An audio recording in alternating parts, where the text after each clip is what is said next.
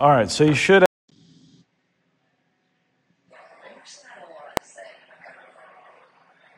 So uh, I guess this will be Laura. If if you can't hear me, just let me know, and I'll try to project uh, better. Uh, before we talk about God's covenant with man, chapter seven, I'm going to review the first six chapters for a couple minutes um, to give you kind of the logic that the uh, confession is following here. Um, and I know that last time, the last time I taught, it was on chapter four, which is creation.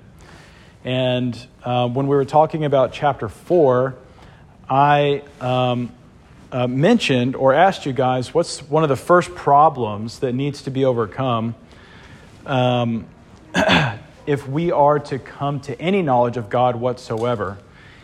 And one of the first kind of starting points or presuppositions is that we are reliant on God to reveal himself to us um, or to condescend to us. Okay, now typically when we hear, and that's, that, that word condescend is going to come up again um, later in chapter 7.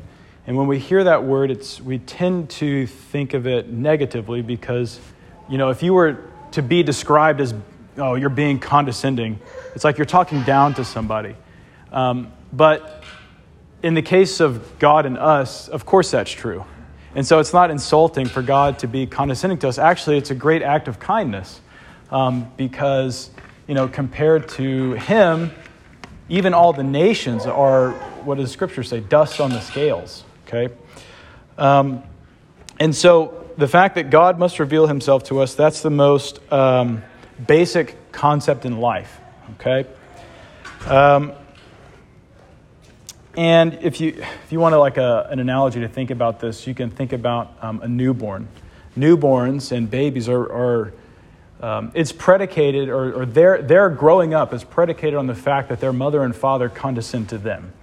Okay, we don't, um, when we have little ones, we don't expect them to like be born and then to assent to our, you know, mental abilities. Okay, um, so and we talked about okay, so how is it that God reveals himself to us?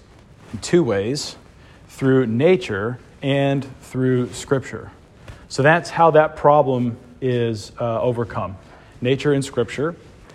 Um, then, um, chapter 2 of the confession answers a rather, uh, what would it be? I guess intuitive question that would follow from that. Well, who is it that is revealing himself to us? And chapter 2 in the confession um, talks about the doctrine of the Trinity. So, introduces one of the most fundamental attributes of God uh, the doctrine, uh, or, or, namely that he's Trinitarian. Okay? And, and goes on a, a little bit beyond that to talk about his nature and character and so on. So, by the end of chapters 1 and 2, we've got the question uh, how are we to come to knowledge of God, answered by through the scriptures and nature. And then the other question, well, who is it that's revealing himself to us? And that's answered in the Trinity and some other comments on his nature and character. Okay? Um, chapter 3 deals with how this Trinitarian God behaves um, and talks about God's acts. Okay? Um, and so, again, just for repetition, chapter one, how do we know God? Chapter two, what is God like? Chapter three, how does God behave? What does he do? Um, and then chapter four is the first, well, it's the record of his first act insofar as it's made known to us, namely creation. Okay? Um, and then chapter five, after creation's been discussed, um, another reasonable question that would arise is how is it that creation ought to be governed? And chapter 5 deals with answering that question in its discussion of God's providence. Okay? Um, I'm going to give you the same review a little bit differently. I'll do it thematically. So, chapters 1 and 2, so 1 and 2, lay the foundations for how we are to come to know God. Chapters 3 to 5 introduce how he acts and how he behaves and governs things. Uh, chapter 6, um, which Robert talked about last week, represents the confession's turn to man. So, chapters 1 to 5, we're dealing with God Himself. Chapters 6, and then for the next couple of chapters, we're gonna, they're going to take their focus and, and, zoom in on man. And uh, rather sadly, the first thing that we learn about man is that man uh, fell. And that's what Robert discussed last week. So, chapter 7 answers, so after the, the fall, chapter 7 then answers the question um, what are we going to do about it? How is this going to be fixed, if at all? Because it's important to note God is under no obligation to fix what we broke. Nevertheless, in his kindness, he does. And chapter 7 deals with uh, that topic. Okay? So that's kind of like a 10,000 foot flyover summary of the first seven chapters and how they work together to actually tell a, a rather comprehensive narrative of all of Scripture and life. Um, so let's read chapter, uh, sorry, not chapter, paragraph one of chapter seven together. So why don't you look at your handout with me, um, and we'll read this one together.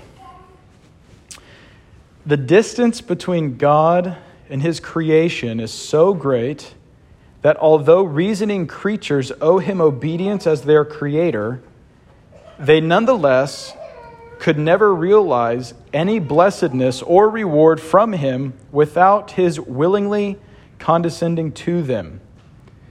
And so it pleased God to provide for man by means of covenants. Okay. Um, I want to draw your attention to the first few uh, words in, in this paragraph. The distance between God and his creation is so great. Okay, so right there. Um, it's helpful to remember um, this was like one of the, if you know who Cornelius Van Til is, um, he emphasizes this like all the time the creator creature distinction. Like, keep them so, so, so very far apart, or else you will very quickly end up in error. And so it's important from the offing to remember that, that the creator, namely God, and his creation, us, among other things, is very far apart. Okay? I think sometimes with our, in many ways, helpful emphasis on the incarnation, we can tend to um, think that God the Father.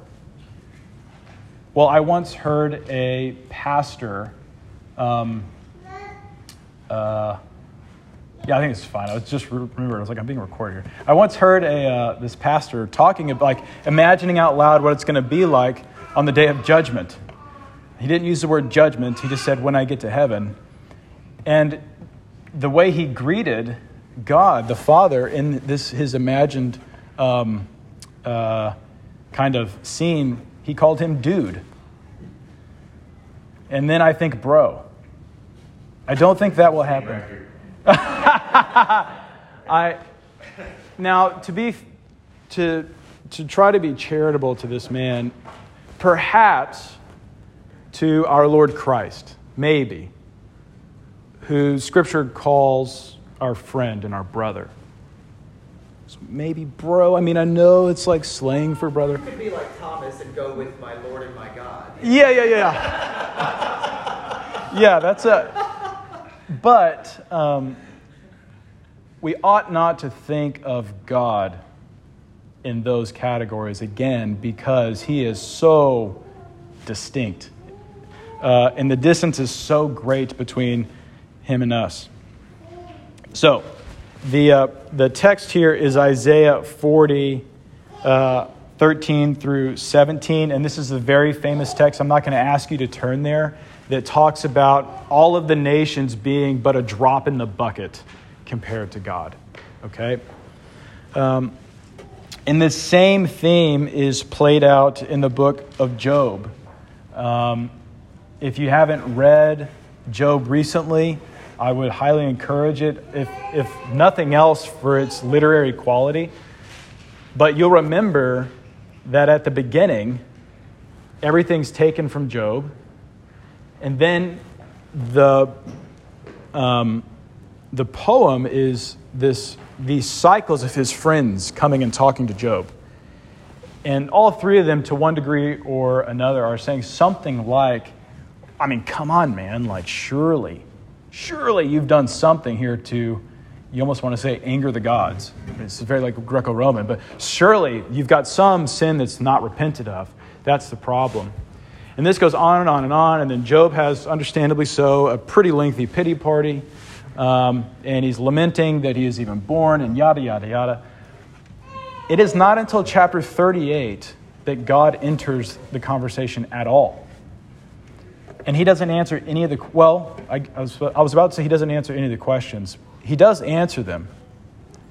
And he says, if you remember, where were you when I hung the stars? Where were you, Job? Can you measure the distance from one to the other? What about the grains of sand? Do you know how many there are? How many drops there are in the ocean? Or about how about how many hairs on your head? I know that. Notice the answer to the question is I am God and you are not. To which later then Job like falls on his face and repents. But again, the answer to the question is the first few lines, or the first line in paragraph one. The distance between God and his creation is so great. Um, Okay. This begs the question, and this is Sunday school, and it is the Sunday school answer, which is the answer. How is that distance to be traversed? And the answer, of course, is well, Jesus, right? Um, it is only by God becoming man that men might become sons of God. That's the famous formulation in Athanasius um, on the incarnation. And that is the glory of the gospel is that God himself humbled himself and became man that men might become sons of God. And that's what we celebrate at Christmas time. Um, let's read paragraph 2. And in paragraph, yeah, paragraph 2, we're going to start to pull back the layers on, well, how does that actually work, though? Because we all know that. We all know, okay, we've seen like the drawing where, see, you're way over here, and God's way over there, and there's like a cliff. You need a bridge. Well, who's the bridge? You know, like we, we, we know the illustration, right? But how does that actually work? In this paragraph uh, um, two, uh, Zach, do you have that in front of you? Would you mind reading it? The first covenant made with man was a covenant of works, wherein life was promised to Adam, and in him to his posterity, upon condition of perfect and personal obedience. Okay. Covenant of works. Works. We don't like that word. Perhaps rightfully so, given the uh, kind of, I mean, in some ways, our tradition is predicated on a rejection of Roman Catholicism, though we could quibble over who's really like has rejected the tradition. I would say they have, but whatever. Um, but that, that word works. Um, before we even talk about a covenant of works, I want to draw your attention, uh, or not even draw your attention, but I want you to, to realize there's a really important kind of thing in the background here. So, think about the narrative of Scripture. There's creation, and we already, we've already talked about we are reliant on God to condescend to us. So, He has a creation, and then there was the fall, which God ordained mysteriously so. Um, the, God would have had every right to just nuke it all For, right there, and there would have been no injustice. But he doesn't. Rather, he voluntarily condescends to us again and restores the relationship with us uh, um, through this means of covenant. That is true even in the covenant of works before the fall. Again, it is we are reliant on God to condescend to us even before the fall. So God's grace is operating in the background the whole time. So when we're talking about the covenant of works, you need to be looking at, you know, if you're following the image, you're like, look at the, the words covenant of works and realize that in the background is still God's unmerited grace and favor toward his creatures. Okay? So, with that in mind, uh, we can go forward and talk about the covenant of works. So, God, again, graciously condescends to us. All human interaction with God is predicated on Him doing that and setting the terms by which we can be in relationship with Him. Um, so, the word covenant um, is used a lot in the Bible, like a lot. And covenant even exists when the word's not used sometimes. And you all are familiar with the word covenant. Maybe m- most commonly, I guess, in our culture, we use it in the context of marriage.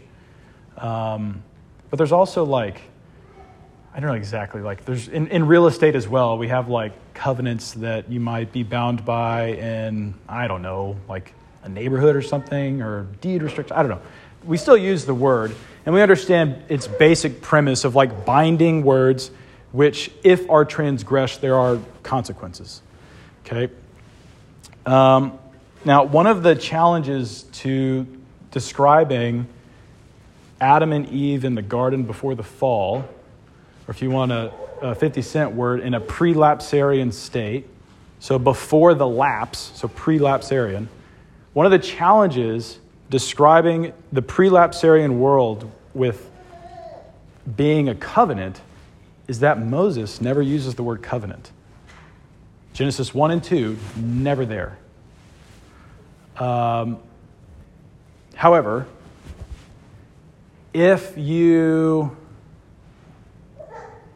like, well, okay, well, that might work. Never mind. I was going to use an example of crawfish boil. It's just barbecue. So if you see like um, a couple of guys standing, you know, or sitting probably if it was me, sitting next to this big old like black tank, and there's smoke coming out one half of it. And periodically they open the one half of the tank and they're throwing some, you know, piece of wood in there.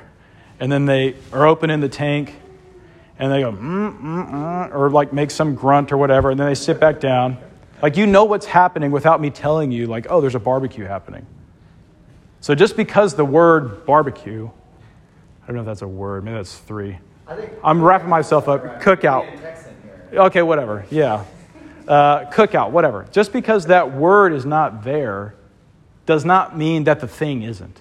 So, in the same way, in Genesis 1 and 2, if we have the ingredients for a, co- a covenant, even if the word's not there, we nevertheless have a covenant uh, in Genesis 1 and 2. Okay? Yeah. You, you made uh, Hosea 6 does, does call it a covenant. Yes. I, well, so I don't know. I haven't done a lot of the research on this. Hosea 6 does call this a covenant. It says, but like Adam, they transgressed the covenant. Yes. But is connected? I don't know why, but at the Westminster Assembly, the Westminster Divines did not want to use that as a proof text for whatever reason. I think there was quibbling over it. I don't know. Uh, but yes, I'm happy to. Um, but I'm also aware that like some really smart men didn't. And so I'm like just cautious, like, ah, I don't know. Uh, I don't even without Hosea 6 calling a covenant, I think that we, yeah. Okay. Now, what is the, uh, um, the covenant of works? Again, it's likely that we might raise our eyebrows at the word works, um, and especially because the title works is not supplied by the Bible. Some refer to it uh, actually, I think this is probably true of more contemporary theologians. I think, like, I want to say Robert Nye's professors at Covenant did not like covenant of works at all. They chose rather to call it the covenant of life. It's just what are you wanting to emphasize? Um, the works or the life? I honestly don't care. Like, I really don't. It's not worth a, a, a spat to me. Um, so it's either, again, you're either emphasizing the promise, life, or the requirement, good works. Either way. Um, I was going to say fun fact. I don't know if you think it's fun or not. I do. The Westminster Shorter Catechism does call it the covenant of life. Okay, so even in the standards, you've got both titles. Um, the assembly chose covenant of works probably to stress the works principle. Um, can someone please turn to Romans 10:5? I need Romans 10:5 and then Galatians 3:10. 10:5 in Romans and then 3:10. Galatians what? 3:10. Does anyone have Romans 10:5? Uh, yeah, go ahead, Adam. Romans 10:5. For Moses writes about the righteousness that is based on the law, that the person who does the commandments shall live by them. Okay. Um, could you read it one more time? Sure. For Moses writes about the righteousness that is based on the law, that the person who does the commandments shall live by them. So, do you guys catch that? The one who chooses to do what is required by the law is entering himself into that covenant and will live by it or not. And then, who had Galatians 3:10? Galatians 3:10. For all who rely on works of the law are under a curse, for it is written, "Cursed be everyone who does not abide in all things written in the book of the law and do them." So, if you do not maintain the requirements of that first covenant, you are under a well, actually, even if you attempt to maintain the requirements of that first covenant, you, according to Paul, are under a curse. Are you guys tracking? So, let me I get nervous when I kind of get off scripture, but let me try to explain it. And if please correct me if, if it needs if it need if, if i need it. But imagine like us on this side of the fall attempting to keep the law. That is the, co- the original covenant of works. What paul is saying is it's almost like you are trying to get back behind that original transgression and live as though you were able to, in a prelapsarian state, keep the original covenant. And of course, we know that because of original sin and its uh, being transmitted to us, this is not possible, which is why you're under a curse. Okay? Um, let's read paragraph three. Also, I didn't say this earlier. Feel free to interrupt at any time and ask a question. Uh, I will, I or somebody else, we, we could do our best to answer it. Um, but if there's a question, please, please do let us know. Uh, paragraph three. Paragraph three. Mr. Haney, would you mind reading that since you're in the back and we could all hear you? By his fall, man made himself incapable of life under that covenant. So the Lord made a second covenant of grace. And that he freely offers sinners life and salvation through Jesus Christ. For to be saved, he requires faith in Jesus and promises to give his Holy Spirit to all who are ordained to life, so that they may be willing and able to Okay, so notice after man sinned, it is only bad news under the covenant of works. After man sinned, it is only bad news under the covenant of works. Adam, Eve, and presumably all of their offspring could only receive death after that first sin. They could only receive death under the old covenant. Humanity was no longer capable of attaining, of obtaining life under the covenant of works. Um, is anyone still open to Romans by chance? Could you just go in reverse to chapter 3? Okay, Romans 3, verse 2. Much in every way. To begin with, the Jews were entrusted with the oracles of God. Right. That's, that's Romans 3, 2. That's three two. I have a typo then. Because I have no clue how that would relate to what we're talking about. For Abraham was justified by Uh, maybe 320. Let's try that. For by works of the law, no human being will be justified in his sight, since through the law comes knowledge of sin. So, through works of the law, no human being will receive justification. Okay? So, again, humanity will only receive death um, after that first transgression. Okay, Adam, would you? This relates so much to all the, the texts 8 3 in Romans. that Go I, ahead. that I had with the, the fall stuff there of the, the two first and second Adam, and that you the either you're in Christ or you're in Adam, and that if you're in Adam, you're in a broken covenant. Mm-hmm. You're in a, a covenant that cannot be kept. Right. And like that, the footnote there for what Brooks just read in 320, no human being. The footnote is no flesh.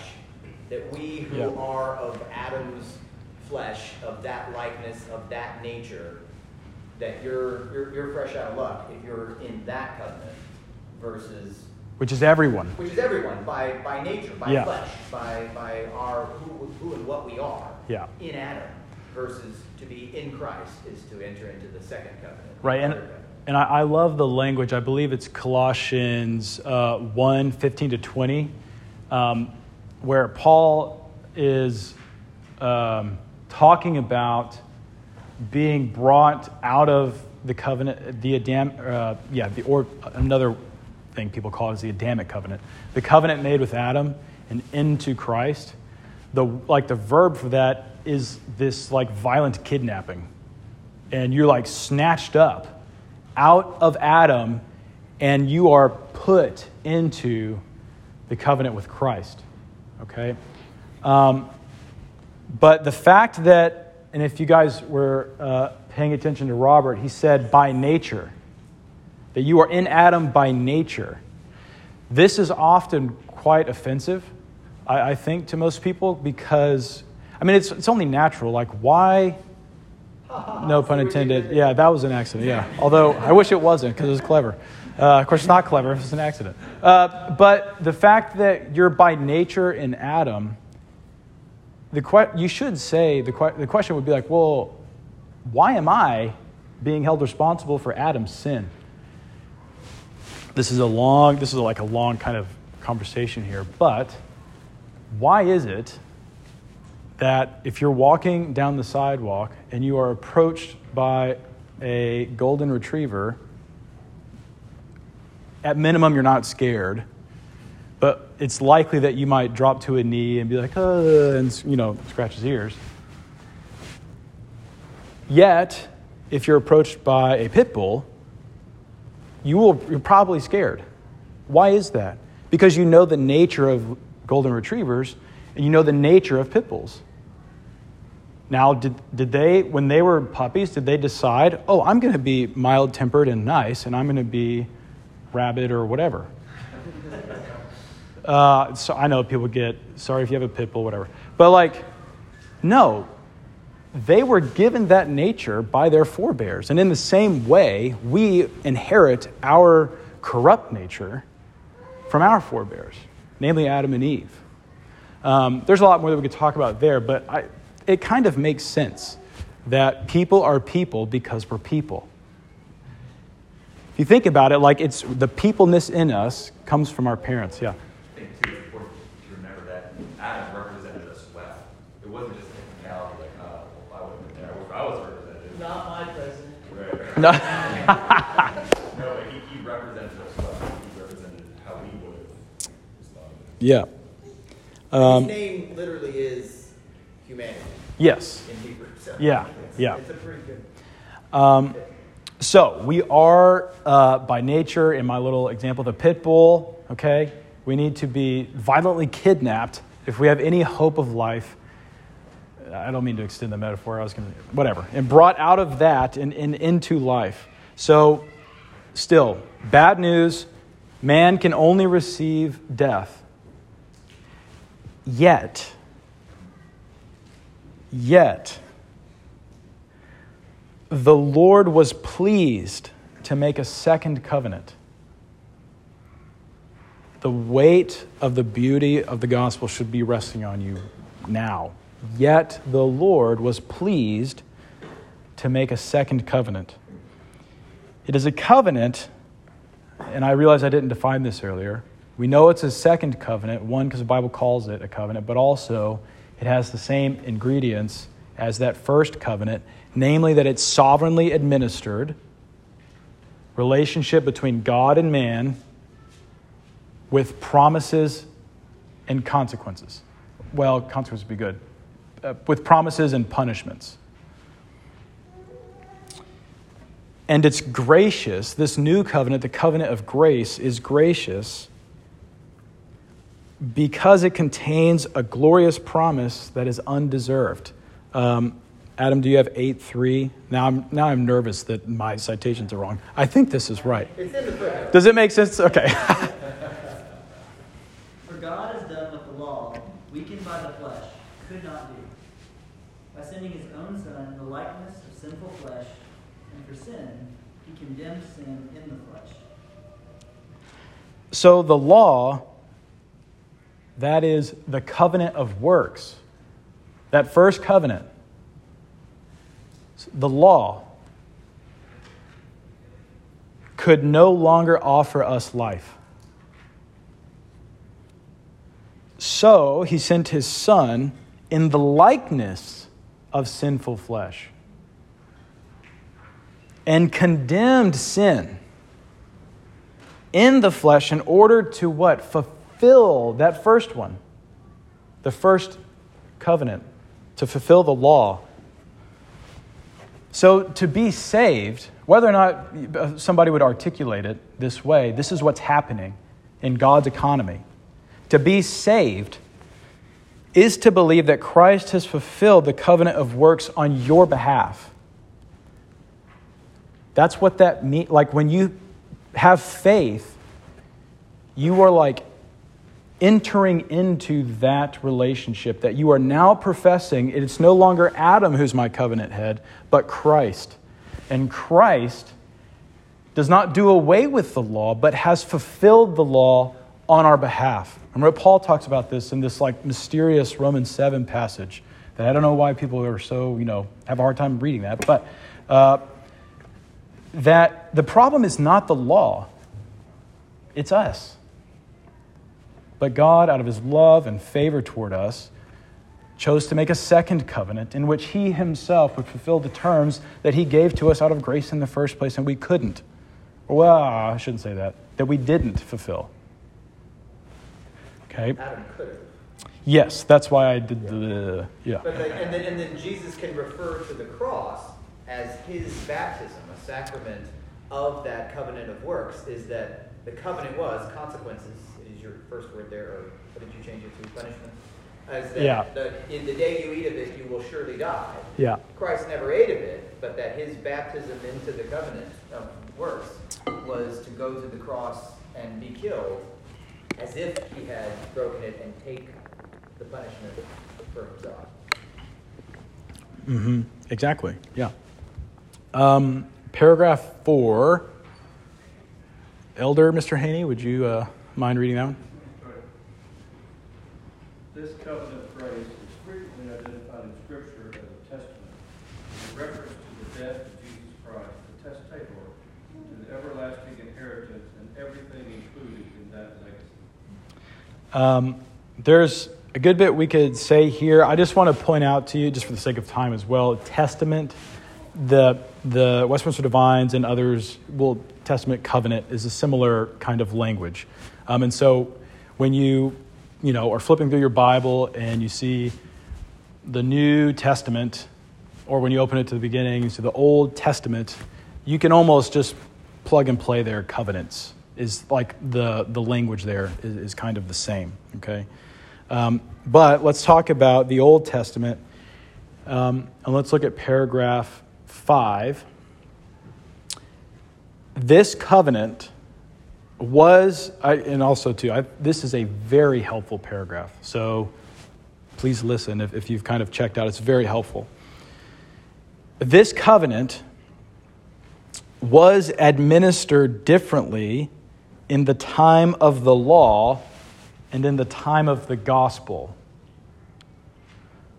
Under the law, it was administered by promises, prophecies, sacrifices, circumcision, the paschal lamb, and other types and ordinances given to the Jewish people, all foreshadowing Christ. For that time, the covenant administered under the law through the operation of the Spirit was sufficient and effective in instructing the elect and building up their faith in the promised Messiah, by whom they had full remission of their sins and eternal salvation. This administration is called the Old Testament. Um, so, thus far, the confession has been uh, or has discussed the covenant of works and the covenant of grace, and also uh, the different language that the Bible uses to discuss them, namely covenant or, uh, or covenant of works, covenant of uh, life, or testament. Uh, in this paragraph, the confession discusses how the covenant of grace has been differently administered under the law and under the gospel. Okay? So, you guys, are you, you guys know what this is saying, right? Same thing given out differently. Um, and I will admit, or just, I, this can get a little confusing. Um, and what's really confusing is that in this paragraph, they're talking about the law, or the, sorry, the time of the law, but they're not talking about the covenant of works. So when they're talking about the time of the law here, they're talking about the Old Testament. And so what they're saying is they're dividing history in half and saying there was a time before Christ, the law, and a time after the gospel. And then you have this one thing, the covenant of grace, that is being given out in each of those periods of time, yet in a different way, if that makes sense. So in the Old Testament, we have the signs and prophecies, the various rituals and all that kind of stuff, the ceremonial washings. And then in the New Testament, we have uh, baptism, the Lord's Supper, the preaching of the word, etc. Same thing is being given to God's people, namely the covenant of grace, yet in a different way. Um, I had a professor, um, Jack Collins, who used to say, to be provocateur, which he was and is, but he would say, What's so new about the New Testament? As a joke, meaning like the same thing is being given, namely grace, in the New Testament um, than the Old. Or as, as in the Old, yeah It seems awfully neat uh, to just slice it that way. And I, I wonder if that really squares with the biblical data is that, like, the temple still existed. The apostles still met in the temple, didn't say, smash the temple, Jesus has been risen, uh, crush that, done with that, away with that. And like later, Acts 20 or something, Paul pays for some guys to have a Nazarite vow done. And mm-hmm. I mean, at the very least, there was an overlap of 40 years of those sure. two. At the very least. I think so. I don't know. I don't know what I'd be committing myself to if I agreed with you. I think so. I think that makes sense. Um, that there was, yeah, a, a kind of overlap period there, which gets into like what's going on at Pentecost and like all that stuff. Well, like, but you mentioned the New Testament page in our Bible. Does that? Well, yeah. I mean, then you got like John. Like, is John the Baptist an Old Testament prophet or like? Jesus even said. Yeah, I know. The, like, so you need something in like the middle of Matthew, Mark, and Luke, and John for like where the New Testament starts. If that were. Oh, I see what you're saying. Uh, yes, I think it's fine. But like as a general category, yeah, so I yeah. think it's yeah, I think it's helpful to just again think of it in terms of by and large, we can think of there being a time of the law and a time of the gospel, however those overlap or not, and the same thing is being given in both of those time periods, yet through different means. Um, well, that's really helpful too, because I, I would guess if you ask the average churchgoer, covenant of works and covenant of grace, drag and drop where you think that goes. I would guess most people would say, well, covenant of works is the Old Testament. Yeah. And covenant of grace is the New Testament. And that, that is profoundly wrong. It is, it's all the covenant of grace after the fall. But like, they- Absolutely. Administered first in shadows into the substance of Christ fulfilled, and that worked backwards, backwards to Yeah. save them as well. Yeah, well, even I was going to ask the room, I thought about it, but before we even started, I was just going to like kind of cold call you and say, how were the people in the Old Testament justified, if at all? And just to see what kind of the different responses would be. And if, if at any point we say anything other than Christ himself, we're in error. Um, and I think just we need to keep that as a, as a guardrail or like a wall, like in our, in our minds, that there's no, there's no other way to be saved other than Christ. And Christ gives himself differently in different periods of time. And just uh, really quickly here, um, paragraph six, and then I've got like two uses, which is what the Puritans would call application. I just, I like use better. Um, uh, but uh, paragraph six and then some uses. Under the gospel, Christ himself, the substance of God's grace, was revealed. The ordinances of this New Testament are the preaching of the word and the administration of the sacraments of baptism and the Lord's Supper. Although these are fewer in number and are administered with more simplicity and less outward glory, yet they are available to all nations. Jews and Gentiles. And in them, the spiritual power of the covenant of grace is more fully developed. There are not then two essentially different covenants of grace, but one and the same covenant under different dispensations. The Westminster Divines are not dispensational uh, folks, okay? Let's take that word like literally. It's just time, okay?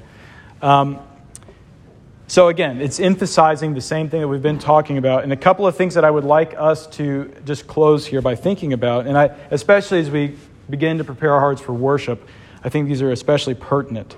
Um, the form of the covenant of works was working do this and live. Though gracious, but do this and live. Where works were the ground and condition of man's justification. In the covenant of grace, however, works are still required. Um, really quickly, let me explain. Works under the covenant of grace, or let me say it like this unlike the covenant of works, unlike the covenant of works, good works are not required for justification, but as attestation of our love of God. Not as a cause of our salvation, but as evidence of our adoption.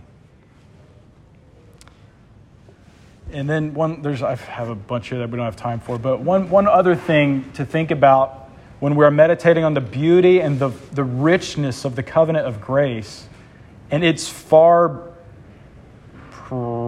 preferability. That's whatever. That's not a word, but why we should prefer it so much more than the covenant of works. Um, and God's love for us to enter into a covenant a second time, we are not the only ones who fell. There was a fall that took place before us at some point, namely that of the angels. But God mysteriously has chosen to lavish us with his love and enter into a second covenant with us, and not those glorious beings. I don't know that we're giving any evidence or indication that there will be a kind of covenant of grace extended to the angelic beings. Yet we, like flesh, just physical, fleshly things, he does. It is out of his sheer grace and mercy and loving kindness that he chooses to do so. And it's because of that that we should still demand good works. But because that's already happened, It cannot go in reverse. The works do not get you into God's love and favor, but they must be born out of that. And if they are not, you need to work that out with fear and trembling. So, again, we need to emphasize the covenant of grace, but there should be no category in our mind, or now I'm getting preachy, there is no category in the Westminster Confession for the so called carnal Christian. That does not exist. Um, we are out of time. So I hope that was helpful. This is a really contentious chapter, or can be in the confession, but I think if we read it on its face, it's a very helpful guide for keeping straight how God uh, distributes his grace to those Old Testament saints and now us in the New Testament. Um, I had another bit, I'll just leave you with this. Also, think too about the simplicity of the way that it's administered in the New Testament. That ought to inform the way that we worship as well on the Lord's Day. And so we shouldn't look back at all the bells and smells of like the, um, of the Old Testament with envy because we have something that's, that's better. Okay? Um, okay, I will stop there. Thank you all.